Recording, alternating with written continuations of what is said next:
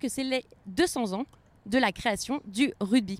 La légende ou la vraie histoire, enfin on va dire c'est bien réputé dans le milieu euh, du rugby, le rugby a pris naissance au collège de rugby, donc en Angleterre, en plein centre euh, de l'Angleterre, en novembre 1823.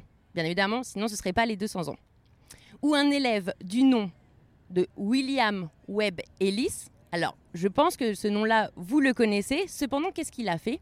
C'est que pendant une partie de football, il a pris le ballon entre ses mains pour aller le placer dans les buts adverses. Mais ils étaient dans une partie de, football et c'est quelque chose qui ne se fait pas, étant donné que le football, c'est principalement au pied.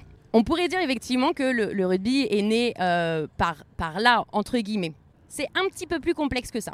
Mais avant ça, comme le nom William Webb Ellis, à mon avis, vous dit quelque chose, c'est parce que le trophée justement de la Coupe du Monde de rugby porte son nom. C'est le trophée Webb Ellis. Et il a été créé pour la première édition de la Coupe du Monde en 1987. Donc chaque équipe victorieuse soulève bien évidemment le trophée. Le trophée Webb Ellis mesure 38 cm de hauteur.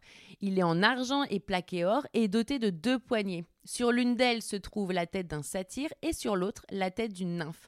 Enfin, sur l'avant de la coupe sont gravés les mots International Rugby Football Board, qui représente donc la toute première institution. Donc aujourd'hui, vous la connaissez sous World Rugby, ainsi que The Webb Ellis Cup.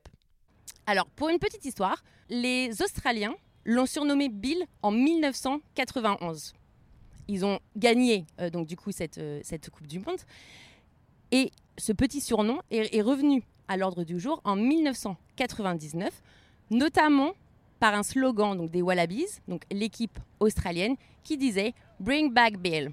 Et ça leur a porté chance, étant donné qu'ils ont remporté effectivement cette Coupe du Monde de 1999. Alors tant qu'on est dans les palmarès, autant y aller. Qui a soulevé réellement cette Coupe du Monde?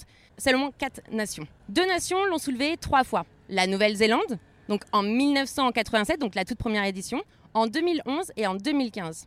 Ensuite, l'Afrique du Sud l'a également soulevé trois fois, donc en 1995, en 2007 et ce sont donc les champions en titre, vu qu'ils l'ont soulevé en 2019. Ensuite vient l'Australie, qui l'a soulevé deux fois, donc comme on l'a dit précédemment, en 1991 et en 1999, et l'Angleterre en 2003. Donc seulement quatre nations. Et vous me direz, mais la France, qu'est-ce qu'elle a fait pendant toutes ces, euh, toutes ces éditions de la Coupe du Monde? Alors pour l'instant, nous n'avons pas soulevé le trophée. On l'espère bien évidemment en 2023. Cependant, la France a quand même fait trois finales. Donc en 1987, en 1999 et en 2011. Et également, elle a eu sa troisième place en 1995.